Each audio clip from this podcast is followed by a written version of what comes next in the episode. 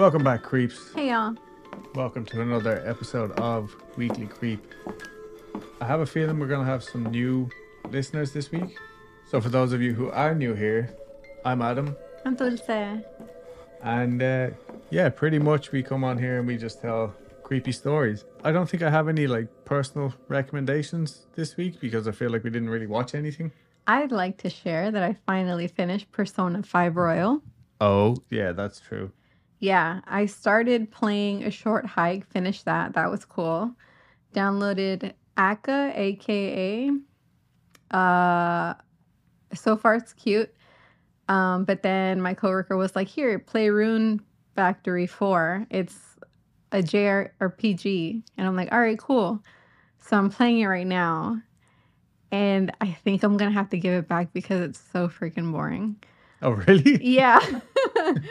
because like I've tried to play Dragon Quest and I think that's a JRPG. Hated it. Remember that one? Yeah.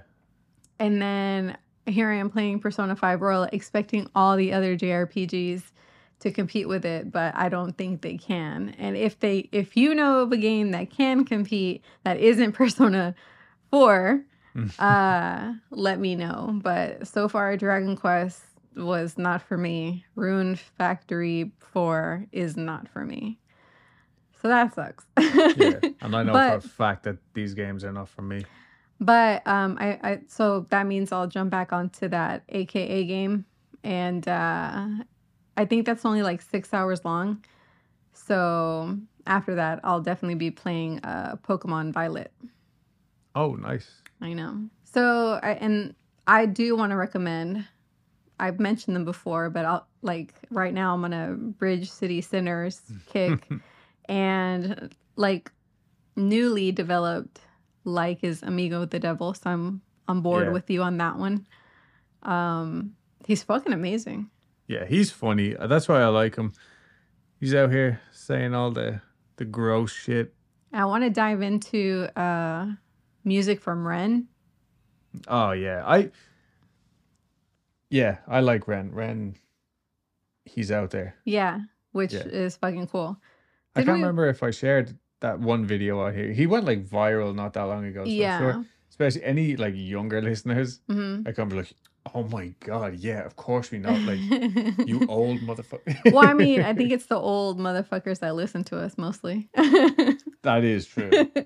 so, fellow old MFers, um, check out Ren. He's pretty fucking cool. And there goes Pork Chop. Yeah. Why'd you tell them about your Birkenstocks? No. Come on, tell them about your Birk. I think you look amazing in them. I think they suit you so well. So speaking of old MFers, I'm 32 this year and I have feet problems apparently, and I just invested in a pair of Birkenstocks, even though, like even last year, even two months ago, I would have said never. And I'm wearing them right now, and I'm not happy about it. But apparently, they're supposed to be good for your feet. So anyway, And no offense to people that are older than 32, because I'm pretty sure we have an audience that has list- Well, you know, we have an audience if you are over oh yeah, yeah. 32. We're not doesn't mean that we're calling you ancient, but we are old compared to I don't know 12 month year old or 12 month old babies. Yeah. Yeah, no, no. This is just me transitioning into uh kind of accepting, you know, my gray hairs and stuff like that. Yeah, it's okay. Like once you get used to your 30s, you'll stop thinking of yourself as old. That's a very Yeah. like teenager mindset. Yeah, yeah, yeah. Um, but yeah, other than that, we've been busy this week. Um, because I don't really remember much of last week. Uh, our niece Mimi graduated high school, and then yesterday we went to the museum. Yeah. Celebrated my sister's birthday. Oh yeah, Yeah. and then just today I started watching the latest season of Yellowstone. I didn't So- want to get engrossed, but god damn it, that TV show is so her. I fucking think good. we got her. Um, yeah, a couple weird things happened to me around the house actually. The the other day. Mhm. Um, so first of all, I spilled oil in the back of my car. It's a long story. I know I didn't secure my oil properly, basically. Uh, so when I got home from work the other night, I had to take. Thankfully, I have like a protective mat. This is not what the podcast is about. Don't worry. But anyway, I had to take the protective mat out of the car. The carpet was fine, and I had to hose it down. And uh, in doing so, I went out the back garden, turned on the hose, and when I turned on the hose, there's a splitter on it, one going to the hose, one going to a bucket. So the splitter came on and started filling up this bucket. So I was like, okay, perfect. So I switched it over to the hose side, went outside to check, and nothing is like there's no water. hmm So I was like, okay, you know, checked all the things. Anyway, about five or six times going back and forth because I was changing the head on the hose and stuff and trying to find kinks. The water had just turned off, That's so weird. like weird. at the faucet, like Yeah. completely tightened back the other way. hmm And I was like, okay, you know, it, it's like Thursday. It's a bit late, I guess. Like You- maybe maybe, I turned it just did it, yeah, On your own. accidentally Yeah. even though I had checked to see whether the bucket, like, you know what I mean, whether the splitter was working and stuff. So I was like, all right, whatever, dismissed it. And then when I was finally done, I came back out and I was locking, we have like a door and then a gate. And so the key was in the gate. And as I was trying to lock it, like the gate just wouldn't lock. I was like, what the fuck? Like, and I was really like, at this point, because I was trying to rush out and go to the, to write this episode in the coffee shop and the other key was in the gate. Huh. I opened the gate, I unlocked it with the proper key, Yeah. and then when it came time to lock it again, it had somehow switched. Like there's four keys on the key ring, and it was one of the wrong keys. Was now in the thing, and the only people that were home were me, the cat, and your mom was in her bedroom, like taking a nap or something. Huh. How strange. Yeah, and either way, I didn't see anybody come out to the garage. Like, do you know what I mean? so I- there was some random key in there. yeah, That's wild. like I don't know. It was really, and it, like f- that's when I realized, okay, and the hose. Like maybe The I didn't turn the hose off by accident. Like, Yeah, you know what I yeah, that was just two very strange things. But was, it was weird. It was Yeah. just like confusing and weird, and I didn't like it. um, and yeah, our friend Gordy spent the night at 30 East Drive, the house from the Black Monk of Pontefract uh, case, which was cool. He sent us like a video of some weird orb activity. And while we both agree, me and you and me and Gordy, we were both saying like orbs are very easily discounted and we Right. don't exactly have a lot of faith in them. Right. But when he went into detail about this particular video that he sent me, because it is, it's just his friend sitting in the room and all like what could be dust, you know, Mhm. floating around. But the details were like weird. Like the piano that was in the room where they were at the time, like something just knocked on it. hmm And then the orb started, like there was none before, there was none after, Mm. and all and it was the only camera that started doing it hmm it was definitely something weird going on. And I was Mm. saying, like, even if it was, you know, caused by the piano, Yeah. like whatever knocked that, hmm like, we still don't have an answer for what knocked that. You know what I mean? Right. Definitely unique experience. It sounds one of those things like you have to be there. Yeah, yeah, Yeah, you know what. I mean? I feel you.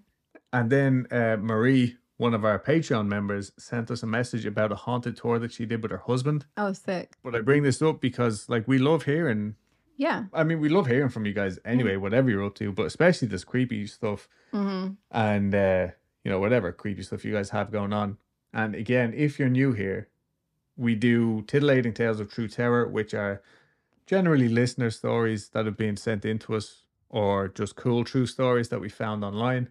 So if you would like to have us read out your stories, please send it over to us at weeklycreep at gmail.com. And I know like every podcast is always trying to harvest ghost stories. But we don't like if you've already shared it with another podcast, that's fine. Some of our listeners probably haven't heard it. So Yeah. And I gather that people that are that have had um paranormal experiences, they like telling those stories. So yeah. yeah, and we like hearing them. So yeah, just send it to us. And then lastly, before we have our tarot card of the week, shout out to our Icelandic friend, whoever you are, who said that Indrid is actually a common name in Iceland. Ah. Yeah, it wasn't like it had some odd letter that I'd never seen before, which obviously is Icelandic or something. Yeah. Um, but yeah, it was Indrid. Cool. Let Yeah. us know if we're pronouncing it right. Yeah. Just curious. All right. Give Okay. us a tarot card. Tarot card of the day is the moon. Today's message today rather than reacting to the events that occur, take time to reflect. If someone or something upsets you, consider why you feel so strongly about the matter. Does it remind you of something in your past?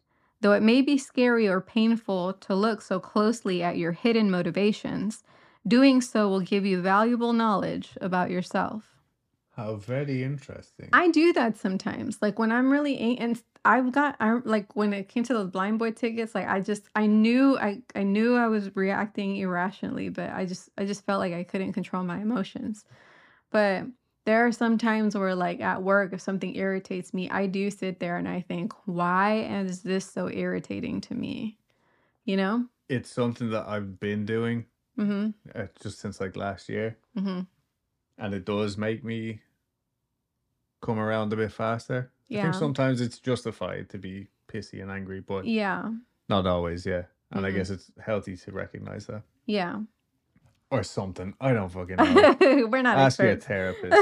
yeah, ask your therapist. no, but it definitely does. Like I try and find the funny side in certain things as well. You know. Yeah, like it, like for example, if someone like like a like a, a boss at work is asking me this question that's just this out of left field in an email, I'm like taking like 10 15 minutes to try to formulate an answer and pull in data and, and all this other stuff so I could always come to people correctly. hmm But at the same time, I'm just like so angry. And I'm like, why am I angry? And I'm like, oh, yeah, because this is a dumb question that shouldn't be posed to me. And she's asking me when she's asking the wrong person. And I'm just like, you know what? Let me just give her what I know from my perspective. And if she has any further questions, because it was a very vague question, she can ask the person who is responsible for these processes. And then in doing so, this whole time I'm thinking, like, yes, this is a dumb question, but why am I getting angry over a dumb question? And it's like, it's because, like, why am I reacting this way? Like, why am I getting so sassy? And it's like, one of my flaws is that if I already know, if I already don't like you and you're asking me a Yeah. dumb question, I'm going to want to respond in a way that shames you or makes you feel stupid, which is probably not the best way. Like No, you're not too. you're not coming from a good place when you're responding that way. And that is one of my flaws. So I, I'm glad that it took me an hour to check myself before I actually like I'm so so serious. Like I sat with this for an hour before I fucking responded.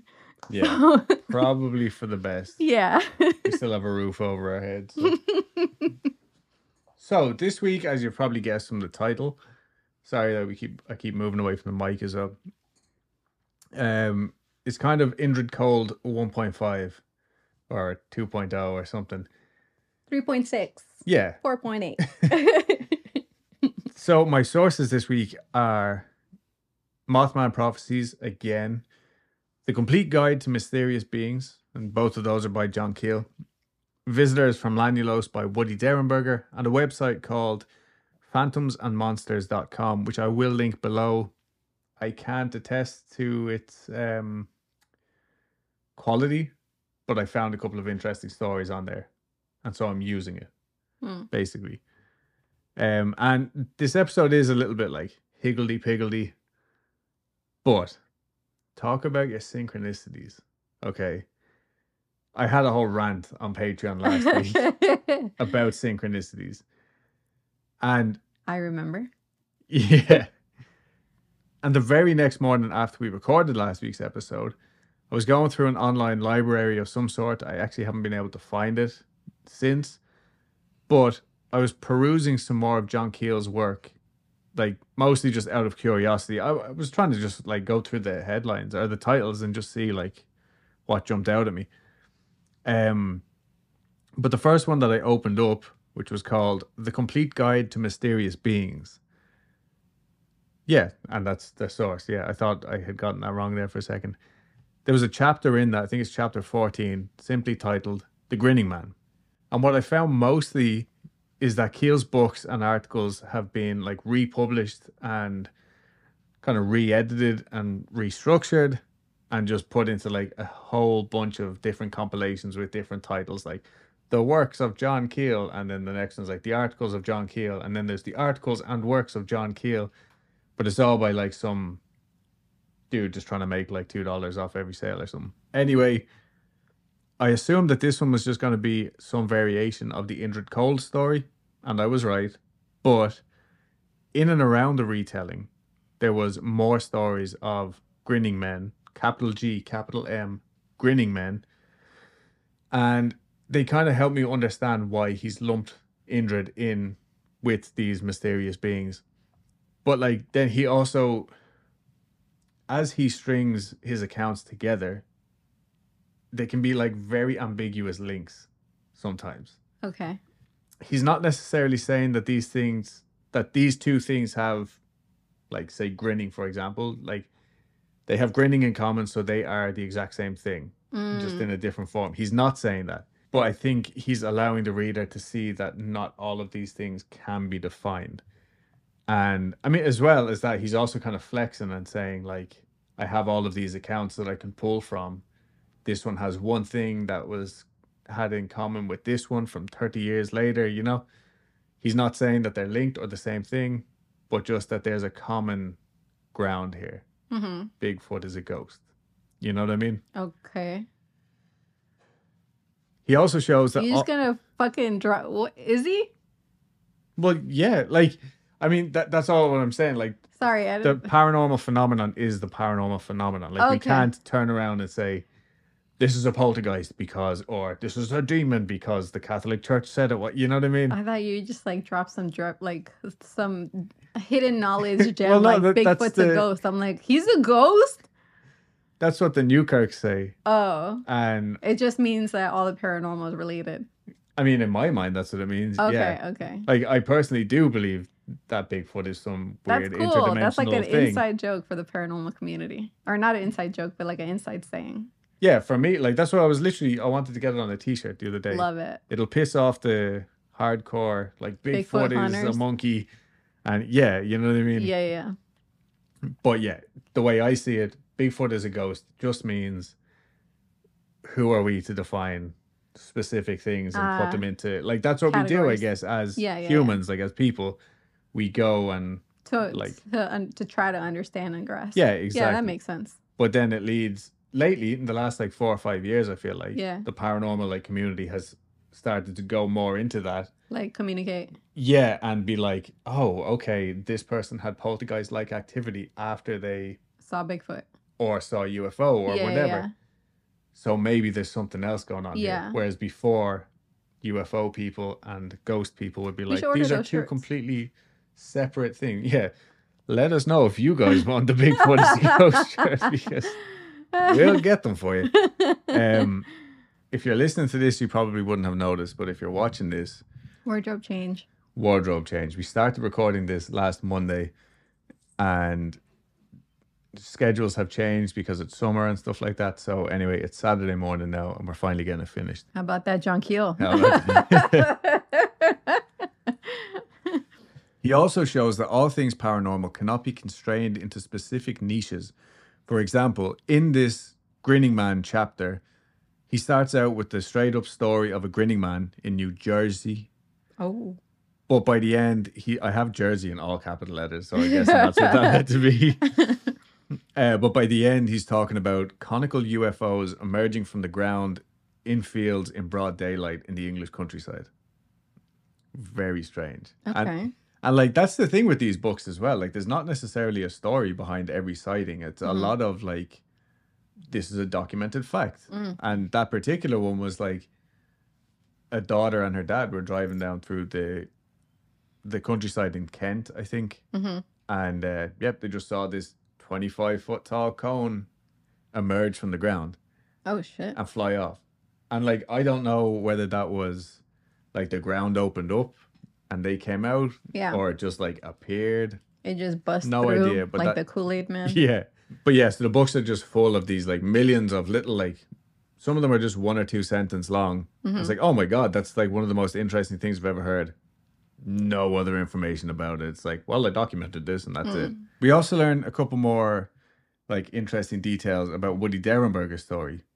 Small details, like the fact that Indrid Cold was apparently wearing sparkly blue trousers on the night of their first encounter. And this is like the real dirt. Woody and his wife actually split up within a few months of like this the first encounter. hmm According to John Keel, he was like remarried and all to a much younger uh woman less than a year later. Mm, Yeah, she was another contactee. interesting. Scandalous. Yeah. Um Well, I mean, I think the story did sh- like say that she she didn't like that they talked to Indrid Cold and his yeah, family. She And wasn't comfortable with it. yeah, and it like I honestly I might have read that in Visitors from Lanulos, hmm but the impression I had was like we were a very happy family and we grew up Mm. with Indrid Cold, but obviously I missed something or whatever. Anyway, um, there was a couple of things that I actually didn't get to fit into the Indrid Cold episode as well because just for timing and stuff. But I figured since I'm kind of revisiting this, Mhm. this is like Indrid Cold 2.0 or whatever. The first thing is what the head of NASA told Woody during their extensive interviews, right? I think it was like one of the last things he said to him. He said that they had interviewed several other contactees, all with similar stories to his own, and that they even knew the precise location of where they were really from, the Lanulosians. But when Woody asked why they didn't make this information public, they told him, quote, and this quote is in all of the books about this women would commit suicide, throw babies out the window, and this kind of panic would sweep the world. Whoa. because I've listened to audiobooks and all, and it just keeps coming up over and over Yeah. again. Throw babies out the window. Wow. Um, but secondly, while Woody was being interviewed on a Washington D.C. radio station, a college student actually called in saying how relieved he was to hear that someone else had had this exact same experience. Mm. So naturally, this could have just been someone pulling their leg, but they arranged to meet in person. Woody Derenberger was on this Washington radio station with John Keel and some other UFO nerd called Harold Salkin. UFO nerd. Um, they are, they're all UFO nerds. Because I don't like, they, they give their official titles, but some of them are like part time actor in Brooklyn. You know what I mean? Yeah, yeah, They're yeah. UFO nerds, they're in the realm, right? hmm Um, so anyway, they happened to be there. So at this point, like Woody had been relatively open about everything, but he hadn't released his book. And so he had a, like a few things up his sleeve that weren't public knowledge, which if the boy spoke about it, these things without being prompted, they would confirm both of their stories. He told Keel and Salkin that the Lanulosians would fly around on a quote magic carpet type of leisure craft and if the kid spoke about this, that's how they knew, that's how they would know that he was being genuine. hmm The kid's name was Ed. It's a pseudonym, I think. So the kid's name, we're going to call him Ed. And the lad showed up and conducted a two hour long interview with him. And even though he was a college kid living with three other students, he seemed to have like a very down to earth, reasonable personality.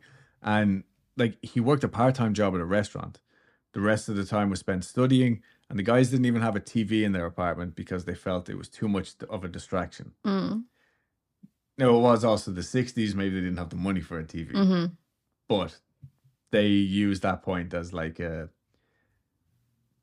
to improve the guy's credentials. You know what I mean? These are serious studying students. Mm.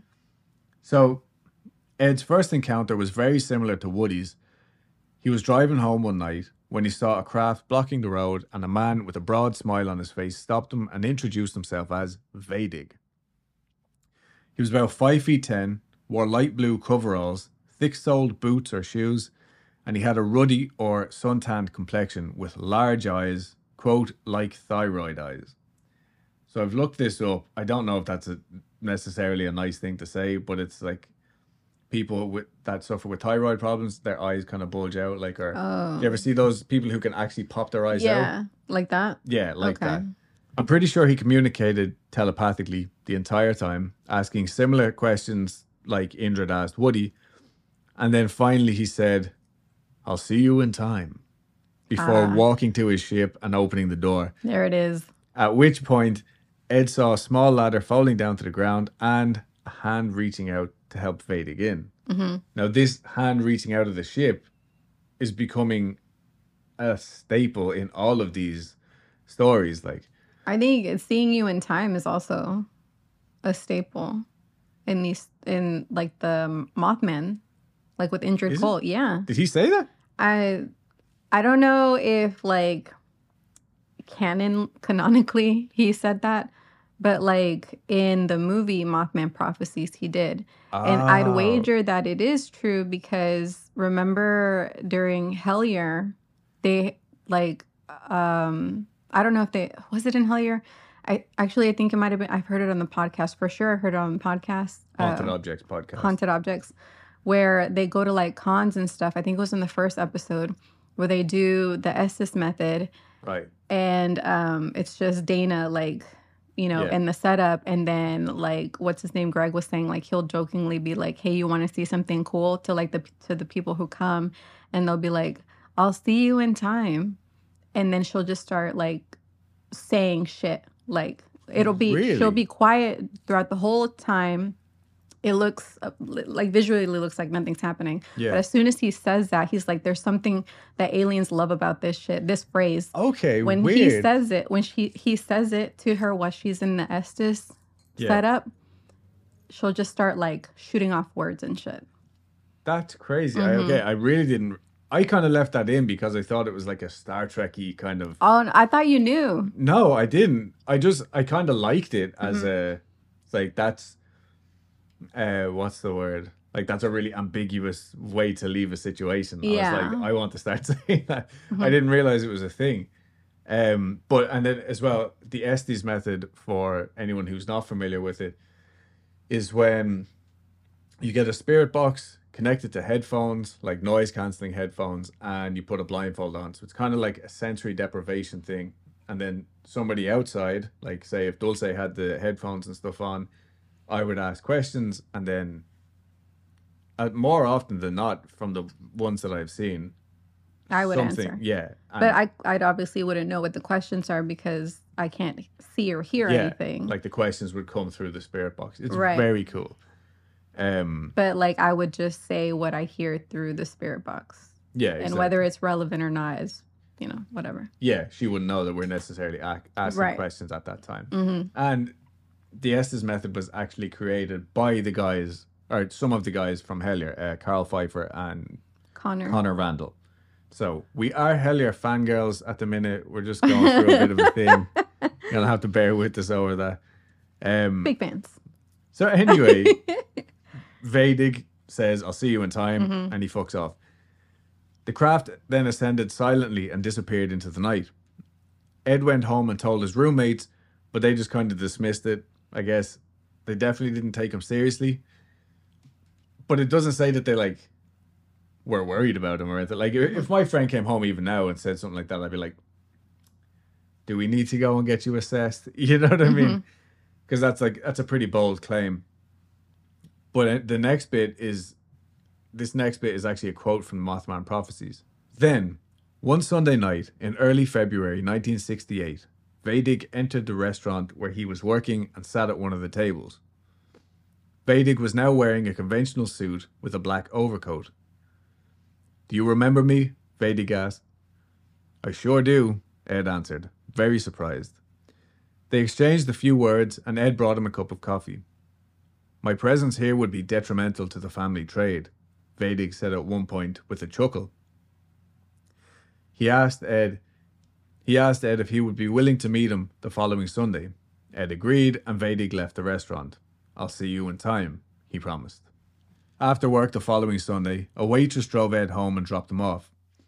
As she pulled away, a big black car with its lights out glided from the shadows and halted at the curb. Mr. Vadig called out to Ed. It was a very old Buick, he reported, but it was very well kept and it looked brand new. It even smelled brand new. They drove for about 30 minutes to a remote spot on a back road in Maryland. When Ed got out of the car, he was astonished to see the egg shaped object waiting for them. He was put into a circular room containing nothing but a couple of bucket seats and a grey TV screen. Vadig and his companion disappeared into another part of the ship. After a few minutes, the TV screen came alive. The object shuddered, and Ed watched the image of Earth receding to a tiny speck on the screen. Three or four hours passed. He was still dressed in his waiter's uniform and did not have a watch. But it seemed like hours before another planet appeared on the screen, grew larger, and then the craft landed with a thump. The young waiter found himself in a place not too unlike Earth. He and Vadig got into a wheelless vehicle that travelled along a kind of trough. This is Lanulos, Vadig announced with pride in his voice. So I guess like, this is Lanulos. so Ed got a tour very similar to Woody and spent a long time checking out whatever they could. He was a lot more enthusiastic about the nudism than Woody seemed to be, but he was also like 20 years younger than Woody, so yeah. I get it. And then they eventually flew back to Earth and drove him the 30 minutes or so back to his apartment. That kind of reminds me of that one scene where Gabe from The Office was like, you know, I have to put up with people at the gym, like older men, yeah. without any clothes on in the locker room. And it's like, I feel like they are walk around naked, like passive aggressive Yeah, about yeah. it. Look at my schlong. He was so excited when he got home. Ed, not Gabe from the office. Ed was so excited when he got home. He didn't care what time it was. He was going to wake up all the lads and tell them everything. But when he got into the apartment, they were all still up. It was only 1.30 in the morning, which meant the whole experience, including the two hour including the hour round trip in the Buick, took less than 2 hours. Now he had gone for like a whole day, like he he had a time out there. yeah. But this time the lads took him seriously. And then, about a month or so later, as Ed was sleeping, one of his roommates heard Woody Derenberger being interviewed on the radio. And as soon as he mentioned Lanulos, this dude lost his shit Wow. and ran in to wake Ed up so he could listen. And then that's how they, they met up. That's cool. I thought that was, yeah, like that to me gives the. Like the backbone of the story is like, you know what I mean? These other people are like, oh my God, we've heard this story. hmm Anyway, Keel did go on to say that Ed wanted no part in publicity, but Derenberger kind of convinced him to talk about it at a lecture. And then Ed kind of blew up a little bit in like the UFO scene, I guess. But he really didn't enjoy that at all. So, all in all, he seemed to have had a genuine encounter with the Lanulosians. And yes, both Indrid and Vadig were technically grinning men, but they wore their grins to dispel fear, not to amplify it. Whereas I think I found where the really scary grinning man description actually comes from. Okay. Oh, also, there is apparently a musical called The Grinning Man, which is possibly being made into a motion picture. I'm not really sure. I don't think it's related, but like it kept coming up every time I was Googling this. So, in Elizabeth, New Jersey, on October 11th, 1966, around three weeks before Woody Derenberger met Indrid Cold, these two New Jerseyans, New Jerseyans, New Jersey people,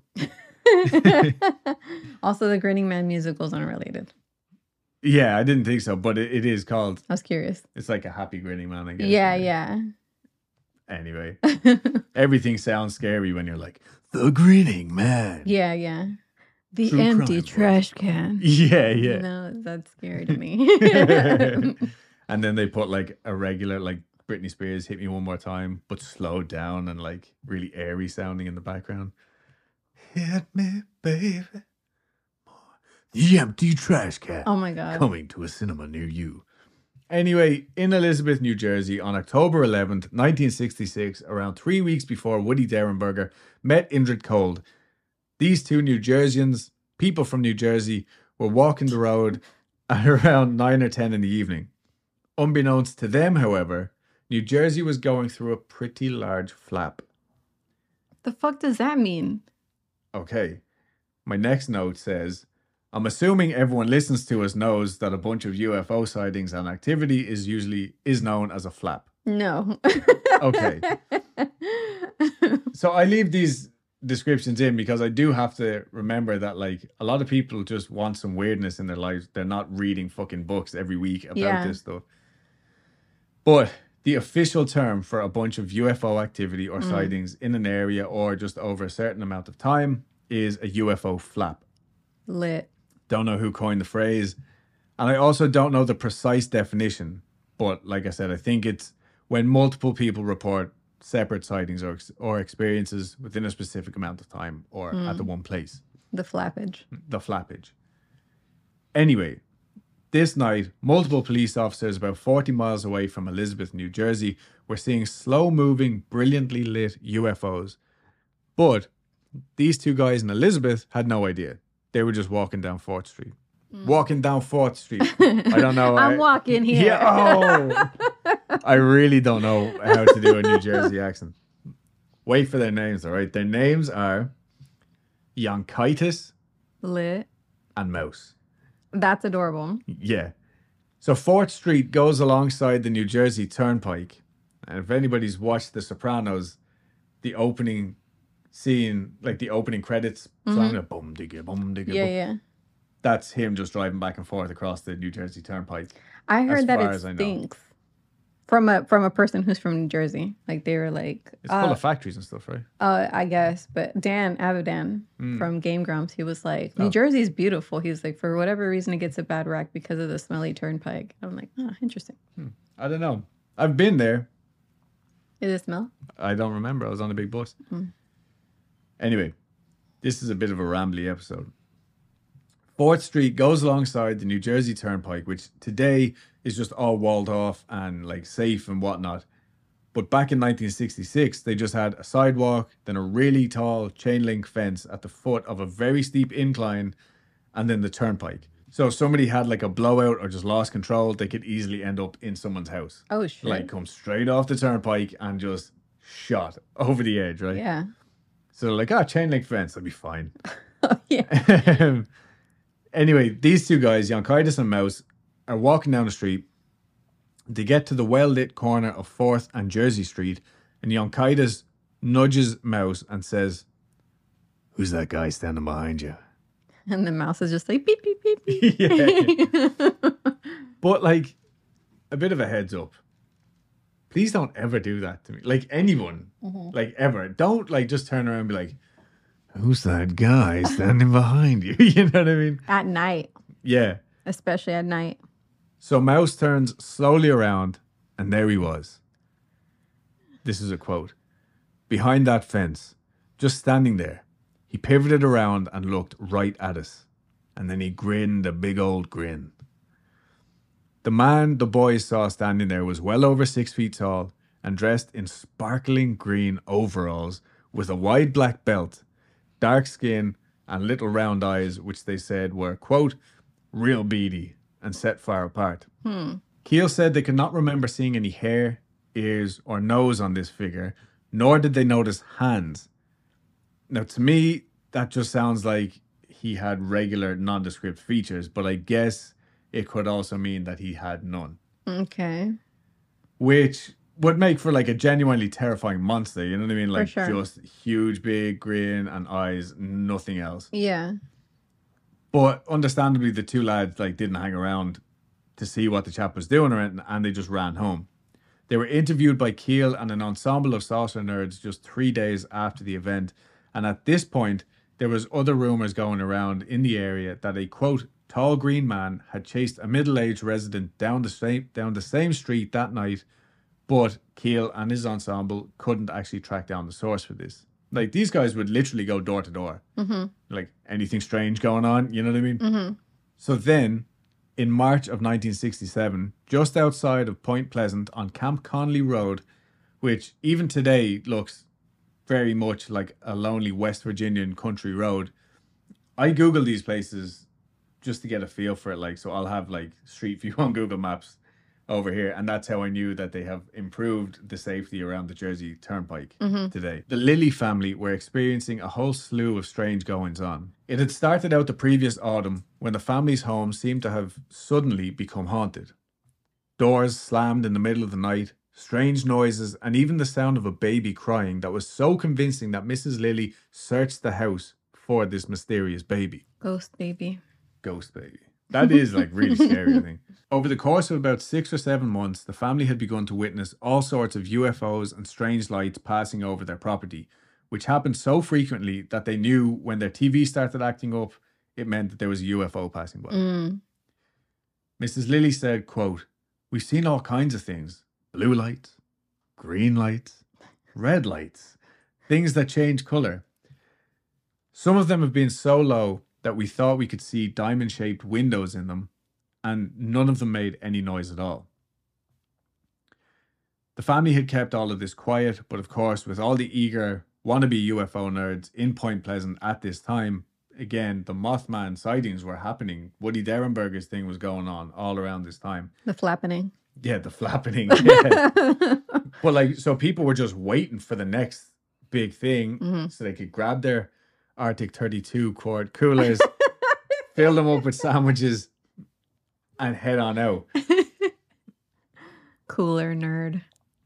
Yeah, I really want this new cooler, and I don't know whether I'm just being sold on it because, uh, like, there's cool pictures online. I eat my lunch in the park now, though, so I need to keep my stuff cool, you know. yeah. Anyway, it wasn't long before word got out that there was strangeness afoot out on old Camp Conley Road, and so the typical onlo- onlookers showed up in droves to stake out the area for UFO activity. And apparently, most people saw something at one point or another. This location is actually not too far from the infamous TNT area where Mothman had been sighted on more than one occasion.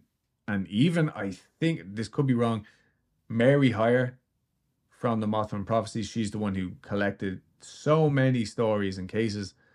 I think she even had an encounter at the TNT factory or area. And it was basically this place where after World War II, I think they had all of this leftover fucking nitroglycerin or whatever they use, and they needed somewhere to put it. So they were like, shit, okay, let's put it here. And it's now called the TNT area. It's those weird echoey dome buildings. hmm I remember. Yeah. So all of this activity led Keel to interview the family, and according to him, one of the key questions they ask all contactees and witnesses is Did you ever dream there was a stranger in the house in the middle of the night? And would you believe it? Just a month before the interview, the Lilly's 16 year old daughter, Linda, had had an awful nightmare. She'd woken up one night and saw a large figure towering over her bed. It was a man, she said, a big man, very broad. I couldn't see his face very well, but I could see that he was grinning at me. Mm. She screamed, and her mom woke up. Her dad was a riverboat captain. He's like, I'm at the boat. I'm driving down the river. um, but I think her mom just shouted in from the other room, You're dreaming, go back to sleep. oh, But Linda kept screaming, right. hid under the covers, and this man didn't disappear. oh, God. While she was hiding under the covers in the protection of a duvet, this man walked around the side of the bed Oh and my stood right over her. Finally, when she emerged from her hiding place, she didn't see this mysterious grinning man. So she ran into her mom's room, screaming that there was a man in her room.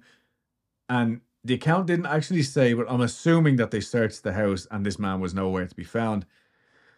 But the poor young one hadn't spent the night on her own after that. hmm One more strange detail from this story was that, from what Linda could remember of this terrifying stranger, is that he was wearing a flannel shirt. So now we move into The, the, other, man. yeah, the other synchronicity from my insanely scribbled notebook.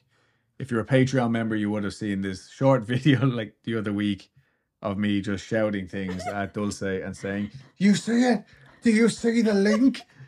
Um, You were. It was funny.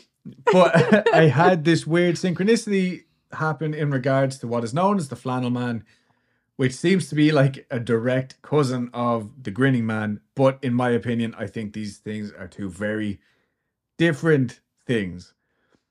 Strange Familiars podcast is a show that has been on the air since like 2017. They're like, they're really fucking good. And I've said it before, I haven't actually had the chance to like delve too deep. I did listen to a few of their episodes this week, and like they are, they're fantastic. Uh, the dude's name is Timothy, and he literally does everything from composing the music and ambient sounds for the show to making incredible artwork, which includes some really cool flannel man images. Mm.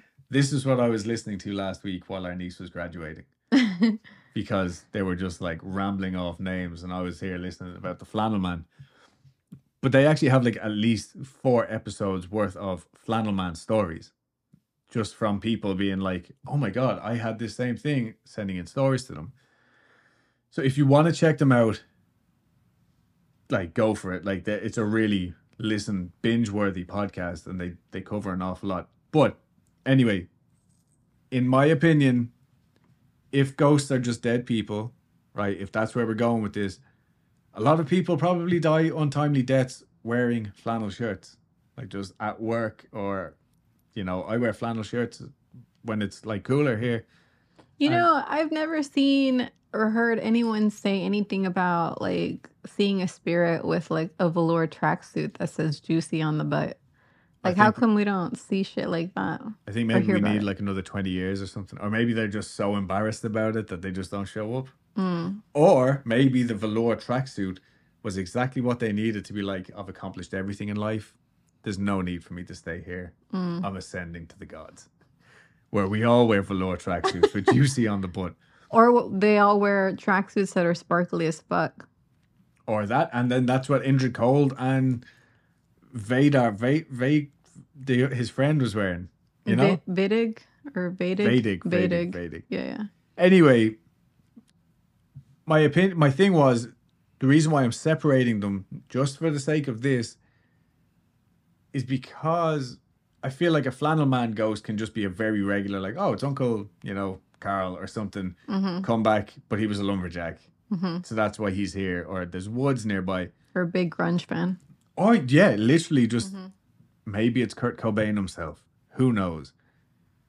But i found more grinning man stories. Just a couple more on www.phantomsandmonsters.com wow, really? yeah I, I can't attest to the quality or their sources but these stories were pretty cool Okay. Let's hear them.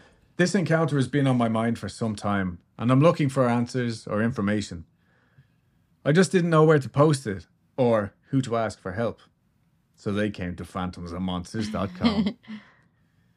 I was 18 when this happened. Me and my older cousin, who was 19 at the time, were coming back from a family party. So our spirits were high, even though it was 2 in the morning. On our route home, there was a very long road that is quite wide, and on both sides there are tall trees not something you'd call a forest, but dense enough to where it creates darkness on each side. However, on the left side, there's a thin strip of sidewalk, and on the right, the sidewalk is wider. So wide, you probably could drive down it. Don't, but you probably could.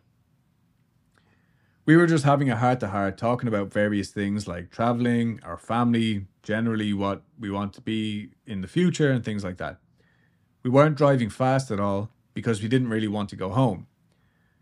I caught something out of the corner of my eye. Not knowing what it was, I turned to look out my window, but I couldn't see anything. In my gut, I felt something was off, and a wave of sadness came over me for no specific reason. I just felt like crying. I was about to ask my cousin if he was alright, but when I looked up, I saw a figure run from the left side sidewalk to the right. It scared me so much because I'd never seen anything like this before. It looked almost like a human, but I knew it couldn't be as it was extremely tall and so skinny, and its arms were long and looked to be thin. Mm. My cousin slammed on the brakes, and I knew he had just seen what I saw. Wanting to know what it was, I looked to the right side and I was utterly confused. A man on the right sidewalk was sitting there next to his bike. He looked at us and smiled. He was wearing cycling gear and his bike was on the ground. I was shocked and confused because why would he be cycling at 2 in the morning? I crawled over the console and leaned over my cousin so my face was right up to the window. I stared at the man as he smiled back at me, but his smile had changed. It was so wide and toothy. He looked kind of normal, but so out of place. As I examined him more, I noticed he only had one ear, and where the other one should be was totally flat. But everything else was just like you'd expect a human to look. The man stood up, and my cousin pulled me away from the window and back into my seat. He drove off so fast I didn't even have time to look through the mirrors and look back at the man. I tried to talk to my cousin about it that night and various other times, but he just snaps at me, telling me to drop that topic and to never bring it up around him again. I know what I saw, but at the same time, I have no idea what I saw. Love that. DZ is that person's initials. So I like that one because I mean, look, it could be anything. It could just be the ghost of a man who was knocked off his bicycle once upon a time. And clearly, the like it had to have been something for the other one to get really angry. Yeah. You know what I mean? Have that like Yeah, because reaction like yeah, because I feel like if it was just like a rando person, you know, they'd be like, "Oh my god!" Like telling his friends, like, "Hey, why don't you tell that story about that weirdo that we saw?" You know yeah, what I mean? yeah. But like, this must have been like visually something very unsettling. Yeah, and then there's the other thing of like, if that was something pretending to be human, like say a jinn or something along those lines, Yeah, the typical thing is that they always look almost human, but there's just Something something off. off. The Like- ear, hmm like the Men in Black. like the Men in Black. Yeah. The the smile was too wide. There was too many teeth. hmm So I thought it was just strange enough to be like if I was John Keel in it, Mm. I would definitely link that. Maybe not to the the first Grinny Man, but this thing definitely wasn't human.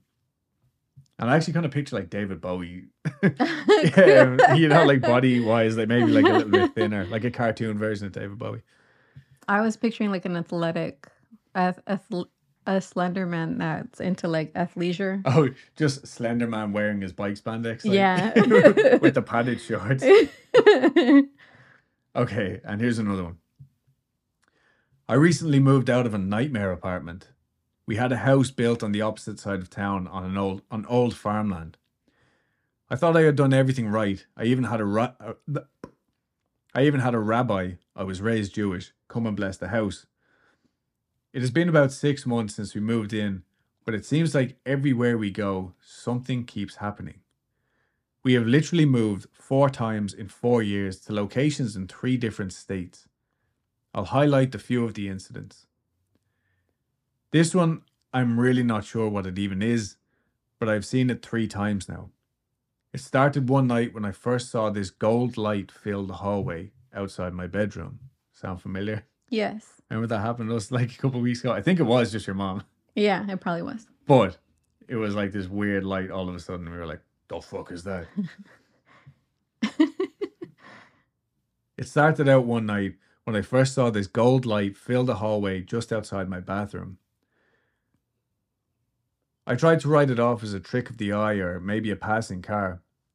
A few weeks later, I was sitting in the living room and all of a sudden, this bright, golden, almost sparkler like ball of pure golden light was flying about. It was flying around my daughter's room and then disappeared down the hallway. The last time I saw it, it was the exact same appearance, still flying around my daughter's room, but this time being followed or chased by a pitch black ball. Hmm. It looked like it was trying to flee from whatever was chasing it. So I kept this to myself because I didn't want to start on my wife because it's a new house. But one day, she was telling me about how she was taking the kids to school. In front of the car was a ball of light that looked the same as I described floating down the road. The next strange occurrence only happened once, but still startled me. I had some weird feeling one night and woke up to see a girl with long hair in a white looking nightgown standing next to my bed, staring at my wife. It moved towards my wife, and I blinked and it was gone. Now, I'm a very light sleeper, and any noise in my house will wake me up. On one particular night, I was woken up by what I thought was my daughter screaming. I thought maybe she was having a nightmare. So I get up from bed only to see something that still bothers me to this day. Standing in my laundry room was a man in a grey suit. The top of his head was above the doorpost, and he was and he had the most disturbing, creepy grin. It was almost a comical looking smile that went up his face. As soon as I saw him, he began to dissipate, almost as if he was in water. As he was fading away, I had an intrusive thought enter my head. This idea or thought entered my mind telling me I was not meant to see him. It wasn't for me. Even now, I feel as if someone is watching us, just lurking in the shadows. The next morning, I told my wife about what happened. and To my surprise, she responded, You finally saw him too. She begins to tell me how she keeps seeing the same grinning man. She tells me that she has seen him in the neighbour's yard along the tree line, just standing there watching. When she looked at the side mirror to double check what she was seeing, the mirror was blacked out almost completely, like a void. It's happened about six times now in different places. She also gets these intrusive thoughts, but each time it's the same. I was waiting for you. I'm watching. The more I try to think on it and try to remember the details of it, I get a migraine. There are other small things that happen, but not really noteworthy. Every so often, I will see what looks like a shadow peeking around the corner or moving quickly around the room. I just wish I knew why these things keep happening. And that's from JV. Holy shit. And again, they're from the website phantomsandmonsters.com. Has some weird adverts on there, but all in all, it was a pretty cool um, Website. yeah, just full of chock full of accounts for different variations of Paranormal stuff. paranormal spooky things. Yeah. So we finally got it recorded. Thank you all very much. Don't forget to send us your listener stories. I already have a couple in the wings for next week, um, but I would like some more. So especially if you're new here, I know we have a lot of new listeners. According to our statistics, most of you guys are new the last couple of weeks, which is great. Um, so yeah, send us your stuff to weeklycreep at gmail.com or even just hit us up on Instagram. And don't forget to subscribe to the YouTube channel. We just crossed 250 subscribers, Yay. which was like a big deal for us. Um, trying to get that to a thousand before the year's out. Follow us on Spotify, rate, review, do all that stuff. Join us on Patreon for more little weird videos here and there. And uh, yeah, thank you all very much for coming. And uh, That's it. bye. Peace.